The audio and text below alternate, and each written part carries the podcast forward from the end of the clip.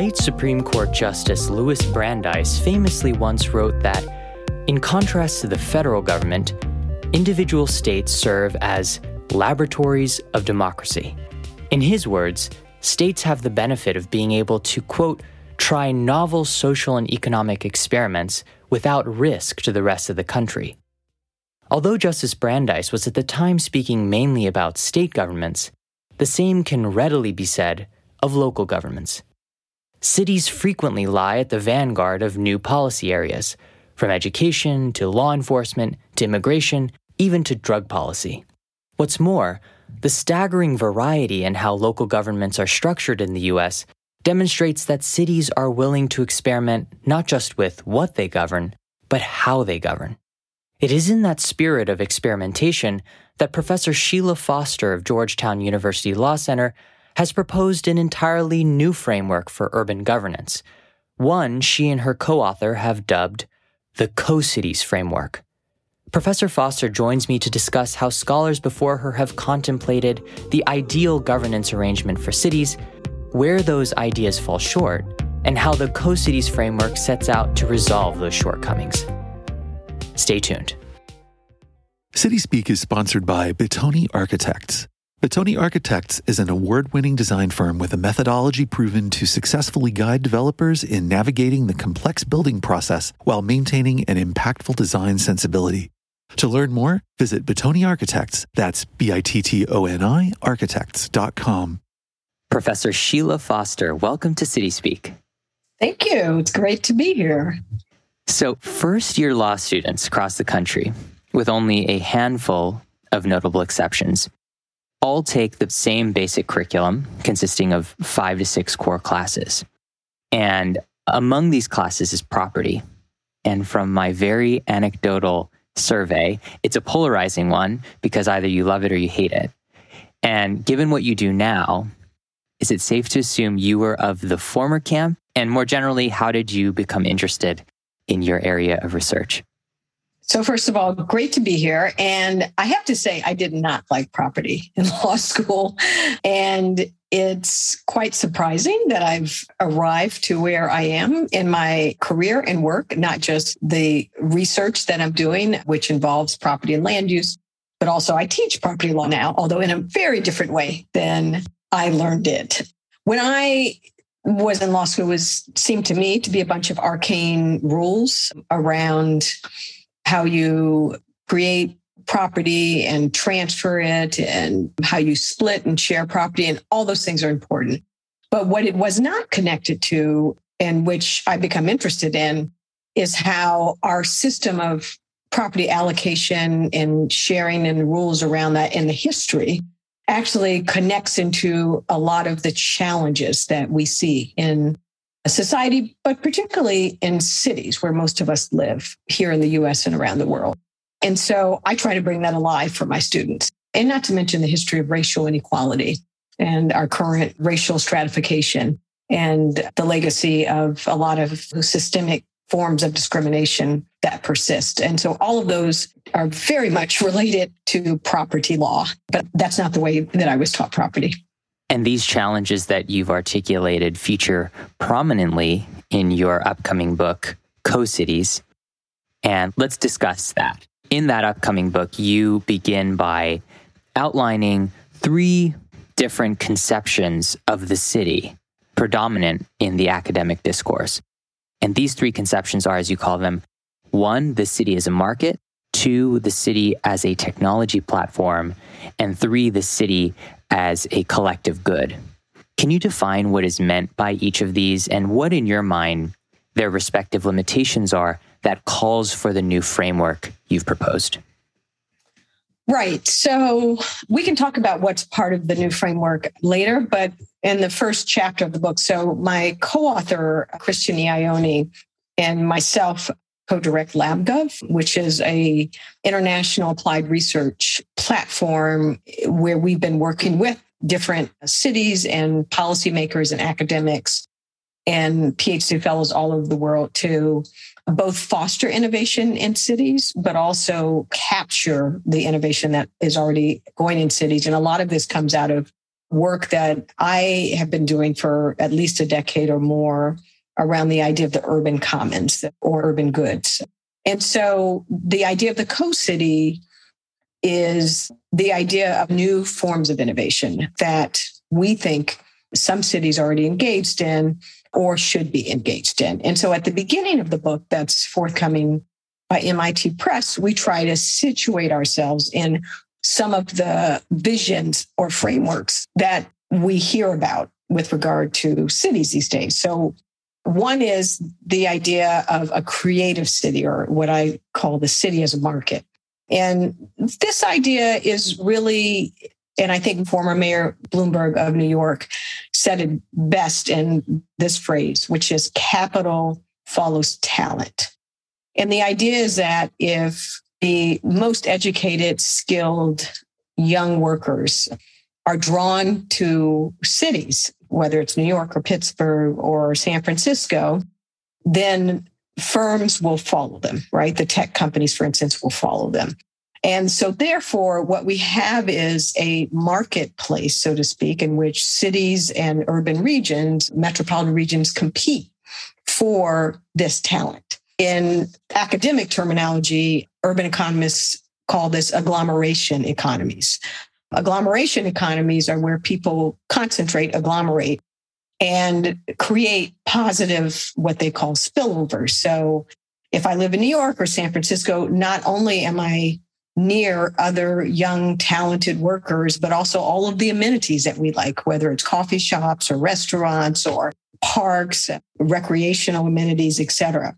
And that's in part a description of what's going on. In part, it is also a way in which cities have marketed themselves over time. So if you look at Pittsburgh and Detroit, for instance, two post industrial cities that were struggling to make the transition from a manufacturing to a knowledge based economy. At certain points in that transition, they both tried to market themselves as a kind of creative city, right? To situate themselves as a place that would pull in these workers. So, this location market. What's the problem with that? Well, we now have a lot of data that suggests that this kind of market competition between cities and regions has produced a lot of first geographic segregation or winners and losers where, and I think we know this, there are some clear winners in this competition. They're the San Franciscos of the world, the Chicago's, the New York's, the Boston's of the world.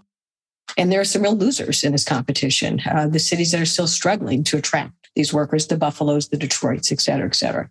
Secondly, that there's within metro areas, these very successful ones, as well as the ones left behind, there are high levels of economic and racial segregation that cuts across the central city and the suburbs.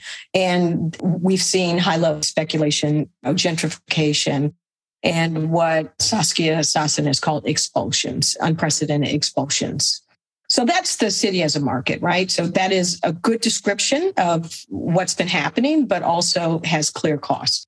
The second, the city as a platform, is really a reference to the role of technology, smart cities in short. And there's no one conception of a smart city, but the idea is that both information technology and data can be utilized in cities to improve urban life. And that can range from traffic congestion, how we time stoplights to garbage collection to crime. So we know that data is used by many police departments to democracy, right? To creating, as let's say Barcelona and Amsterdam have these citizen platforms that make it much easier for residents to give input and to participate in the local governance. So, smart cities, there's no one conception. Some of them are geared towards just heavy technology and data in and of itself. Some are geared towards environmental sustainability, some towards more democracy and equity.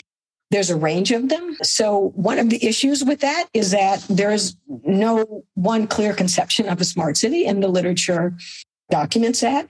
The second is that the way in which the smart city has been implemented, and one of the things we talk about is the failure of uh, the Toronto waterfront redevelopment, which was a huge smart city project that promised a lot of not just innovation, but democracy and also equality or equity, um, urban equity. The failure of that project, many have argued, is part of the problem with this framework of smart cities, which is to say, lots of distrust of the decision makers, in that case, a private company, working with local officials, not trusting those decision makers, and a kind of failure of urban governance. There was not enough say, many felt, into what that would be, and also not enough trust that the data and other information collected would be kept private, et cetera. So one of the problems with this framework is not just that it's really capacious and it's not clear what values are attached to the city as a platform, but there are real issues of how it's implemented. So that's the second conception this kind of failure of urban governance or lack of a thick conception of urban governance. And the third is this idea of the city as a collective good, which is really the right to the city discourse. That's the other really prominent vision or discourse that our co-city framework shares a lot in common with. And there it is the notion that we all collectively own the city in a sense or have a collective claim to the city and particularly those that are more apt to be left out, the poor, for instance. It's a framework that's been legally codified in Mexico City and the Brazil City Statute to try to guarantee certain rights to housing, certain rights for everyone, and a right to collectively decide, which again, we embrace this idea of collective governance. So, love the idea. One issue is the implementation, is that now we know that the implementation has been very difficult to not necessarily put these principles into law, but to sustain them in practice because, in part, of high land values in cities because of urban agglomeration and land speculation and unaffordability. So even if one creates affordable housing or some of the rights that come along with the right to the city and even strong democratic processes, people are still being expelled from cities in a sense because of market forces. And so the right to the city really doesn't, in practice, hasn't done enough, its critics say, to address those challenges of implementation of what are some great principles. And so, out of that kind of failure of those experiments in Right to the City, we have rebel cities uh, where there are certain movements, mostly in Europe, being cities in which the pushback really is to extract a lot of the aspects of the city from the market, right? To really take on capitalism. And so that's the discourse that we situate ourselves in and the co city. So, why do we need a new framework? Why do we need a new vision? So, for the three reasons I've said. So, one, we wanted a framework that addressed the inequality that is the cost of the kind of city as a market. Second, that really took on questions of urban governance, the failure of smart cities and the city as a platform. And third, that dealt with the concerns about land speculation, high land costs, and the inaccessibility of very successful cities where economic activity is concentrated and where people are increasingly moving. And so our Co city framework tries to get at that by we surveyed hundreds of cities around the world and projects and policies to try to bring forth how the actual practices, how does one realize those values? So you essentially introduced this question for me. What, in a word, is the Co City framework and how does it remedy the limitations that you've articulated with these three prevailing visions of the city that has preceded it? So there are no panaceas, I will say that. and none of these visions is going to do all of the work that needs to be done. But we have tried to do two things. One is to extract from the empirical exercise that we've done, which is to really look at innovative ways to address some of these shortcomings of other visions. And so try to map out the practices in cities and the policies that get at some of those. And from that, extract, secondly, a set of what we call design principles that when we think about a co city, what are we thinking about? We're thinking about co governance or collective governance, design principle one, which is the presence of many stakeholders, whereby a local community emerges as an actor and partners with other stakeholders to co produce and co manage or co govern urban resources, essentially to co govern the city as a shared resource, as a collective resource. So there's that collective claim to the city. And there we talk about the actors being public authorities, civil society organizations, you know, knowledge institutions, and also the private sector often. Second, the enabling state. The idea is that the state has to be involved in facilitating sharing the infrastructure of the city and supporting collective governance arrangements. And I can talk about examples of that. Third is we have this idea of pooling economy. So I talked about agglomeration economy.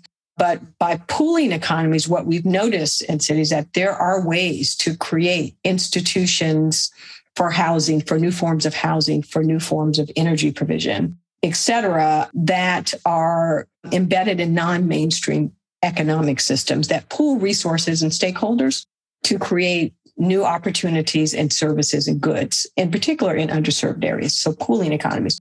For the idea of experimentalism, that you can't just cut and paste either policies and laws or examples. They have to be adaptive. They have to be place based. They have to be iterative. And so the Co-City framework is an experimental one. It's an adaptive one. And lastly, we noticed that a number of features of, and this really speaks to the failure of some of the smart city experiments and framework, that a feature of a lot of the innovation in cities involves what we call tech justice, making sure that communities not only have access to technology and technological platforms, but that in many instances they co own or co manage them in the first design principle you articulate, well, really threading throughout all the five principles, you emphasize repeatedly this notion of collectivity and a collective claim and collaborative governance. And fundamental to that idea is a theory you've been developing for many years now, which is that the city can be best understood as a commons, something you hinted at the beginning of our conversation. But before we understand what you mean by the city as a commons, I think it's important first to explain the traditional meaning of the term commons. And I know this is an enormous topic dating as far back as the Middle Ages, but to the extent you're able, can you describe what the commons is, how it's evolved over time, and how that notion plays into our contemporary legal system and into your new Co City framework? Yes. So the way I think about the commons and most contemporary commentators and theorists you, is that one would situate it between the public and private, right? So if you think about private property, even shared, like a condominium or a house or a private institution, right? And public could be museums and everything that the state owns, right? Many would situate the commons as in between that. Now, traditionally, the commons in many circumstances was called unowned. You know, no one owns it. So the typical commons is the air and the ocean, right? These are things that are truly a common good. no one has an ownership over them. We all collectively have access to them, and you can't exclude anybody from them. Garrett Hardin popularized the idea of the tragedy of the commons. And he talked about a kind of open pasture on which herdsmen brought their cows and all of the cows ate as much as they wanted. And that eventually, because you couldn't exclude everyone and it was open to everyone, that what you got was the kind of tragedy that either complete destruction or degradation, such that everyone loses, right? And so that might explain something like climate change, right? The classic tragedy. So that's one conception of the commons is this idea that it's unowned goods. So we might think of the roadways, right? Or mountains, for instance.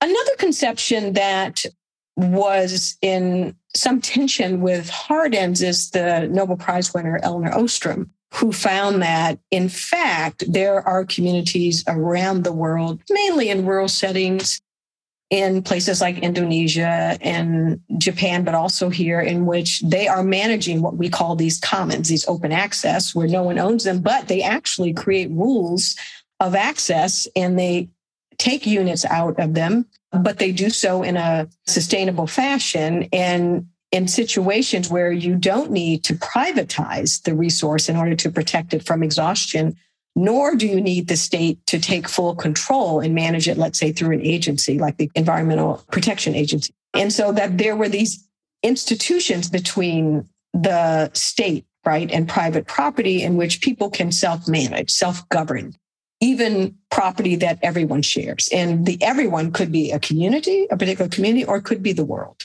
And so we have and I have been writing, and my co author first separately and then together, the idea of the city as a commons, kind of thinking through the ways that in the not in the rural context in which most of the idea of the commons comes out of the natural resources context. But are there commons in cities, in dense environments that are very diverse and in which you have a lot of different kinds of resources and an overlay of the state, but also many other entities that impact how goods and services are created and get distributed? So the answer is yes. If we think about park conservancies, if we think about business improvement districts, if we think about small neighborhood parks that are co managed by residents around them, and many city programs that enable those. So there are kind of traditional commons or commons based institutions in cities that allow for this kind of collaborative or collective governance of multiple actors, including the state. So many, many years ago, we started there. But since we've tried to theorize what does it mean for urban resources or the infrastructure of the city, that could be the roads, it could be the cables, buildings to be thought about as a common resource.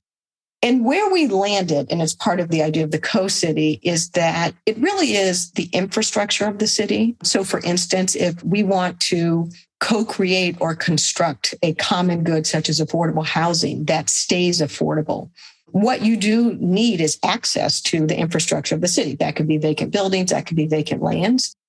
You need a collaborative or pooling economy whereby someone has to develop that, right? It could be that the city transfers into a land trust, for instance, that will hold it affordable. Land that has fallen into its hands, either because there's vacancy or tax liens on properties and people have abandoned it, but you have private and public money that helps to develop this into an urban village, as happened in Dudley Street outside of Boston, where you have housing, where you have recreational space, where you have other goods for the community, and that keeps it affordable. So, in that sense, it's really the infrastructure of the cities that is a common good that we think communities, in particular those with less goods, should have access to. And in that sense, it's a commons right? Access to construct other goods. It could be housing, it could be a broadband network that's co governed as we have worked on in Harlem to create a community based co governed kind of micro network that helps to bridge the digital divide in an otherwise smart city, but in which one in three residents don't have access to broadband in their home. So I hope that's clear. Throughout this conversation, you've emphasized your use of empirical evidence in developing your co-city framework. And your scholarship on this subject is somewhat unique in that rather than advancing pure theoretical concepts, you've actually taken your ideas and put them into practice. You and your co author and colleague, Christian Iaione, began experimenting with how the framework could be translated into actual model legislation, beginning, I believe, in Bologna, Italy, before spreading to cities all across Europe, which have implemented similar regulations, and I believe increasingly now in the US. Tell us about this experience. What did these regulations contain? How far have they spread? And what has been their practical effect? Sure. I'll try to keep this short, but I'll give it to you in pieces and then you can ask me more questions. It's true that we started in Bologna in part because Bologna expressed an idea, the city, working with my colleague and others in Italy, expressed a desire for a new model, right, of city, not a smart city necessarily or other vision, but more what it called a collaborative city, in part because of the region where Bologna is. It has a long history of cooperativism. So my colleague was asked and then brought me in to help draft a piece of legislation for the care of the urban commons, right? And the regulation would, first of all, define urban commons uh, very broadly. It could be digital assets, recreational assets, housing, anything.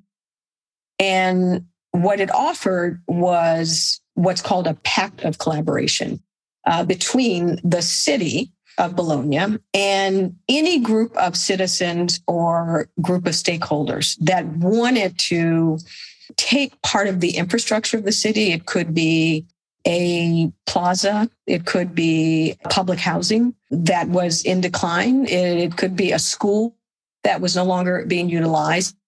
And to enter into a pact of collaboration in which the city would transfer resources to this collaborative group, this collectivity, to regenerate and to take care of that. So they could improve it or turn it into something else for the people that use it. It could be a specific community. So one project was in an immigrant community of African immigrants uh, around housing. Many of them were around kind of small piazzas and varied from there. And so Bologna put this regulation in place and to date has entered into hundreds of these pacts of collaboration. And we have since gone back in and at least a few years ago, as of a few years ago, studied and reported back on whether the pacts of collaboration that it entered into mapped onto the original idea of urban commons. And in some cases, yes, and in uh, some cases, no. Anyway, this became a cause uh, of sort in the sense that what happened right afterwards is that many Italian cities just copied and pasted the regulation. And so these regulations flourished all over in some other European cities, didn't exactly cut and paste, but took the regulation and adapted it that's not something that we agree with or suggest as part of our model because again one of the principles is experimentalism and adaptation or that it's adaptive and sometimes you don't need a law or a law that another city has put in place what was obscured in the cutting and pasting is that the that experiment in Bologna was much more expansive than just this piece of law. In fact, there were a bunch of neighborhood, let's say collabs or spaces, co-design spaces in which city officials were bringing together different actors to imagine and design and then to put in place some of the projects that may end up in a pact of collaboration and that those grounds of experimentation were very important to the bottom up nature of our model in the project. So it's not just about a piece of regulation and then contracts, basically. The other thing that I think doesn't get picked up on is that as a result of that experiment, the city created a new office, the Office of Civic Imagination outside of City Hall in one of the neighborhoods. So why is this important? Because one of the reasons we have design principles and not sort of here's how you do this, you know, put in place this regulation, adopt this kind of institution, et cetera, is that this looks different in different places. And so, for instance, when there was a experiment in Costa Rica, and now we have in Hong Kong a LabGov partnership with folks there. And I work with, again, cities here, not just in New York, where they created a New York City collabs, the Office of Technology. Technology innovators and companies go out to a lot of communities that lacked a lot of the goods and resources that I've talked about, and to let those projects be led by those communities, but to bring them together with these other actors in a kind of collab setting. And then a project that I'm working with in Baton Rouge with their Economic Development Authority. All of these things are very adaptive, right? These projects. So, yes, we've experimented with the Co City framework by taking the principles in what we call as a Co City cycle, which starts with low stakes talk or what Elinor Ostrom called cheap talk with the participants, the potential collaborators and stakeholders a mapping process, mapping not just of who are the important actors, but what are the resources and assets available in a community that you want to work on, to a practicing that you build trust by putting some small stakes things in practice. It could be a community garden, it could be something else to prototyping and then to putting that in place and then coming back to evaluate and finally to adopting a policy or a set of practices. So when we experiment, it's both let's have the principles in mind, right? The design principles, but also the idea that it is adaptive, it is experimentalism, and that we go through a process to figure out what will work in a particular place. Professor Foster, thank you for joining us. My pleasure. Thanks for tuning in to City Speak with Max Masuda Farkas. City Speak is produced in partnership with Urbanized Media, with music and sound production by Greg Gordon Smith and Source Code Creative Media. Be sure to visit urbanize.city, now featuring commercial real estate news in Atlanta, Austin, Chicago, Detroit, LA, and New York.